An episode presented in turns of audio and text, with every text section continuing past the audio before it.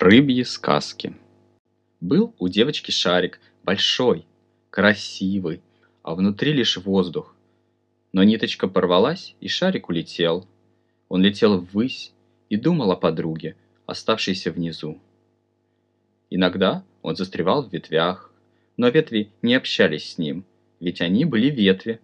Они были похожи и были вместе уже давно, а он, случайный гость, уносился с каждым новым порывом ветра.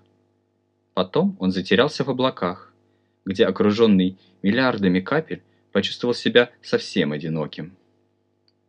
Однажды он лопнул, подлетев слишком близко к звезде и коснувшись ее острого края. На землю шарик не вернулся. На землю упала резиновая тряпочка –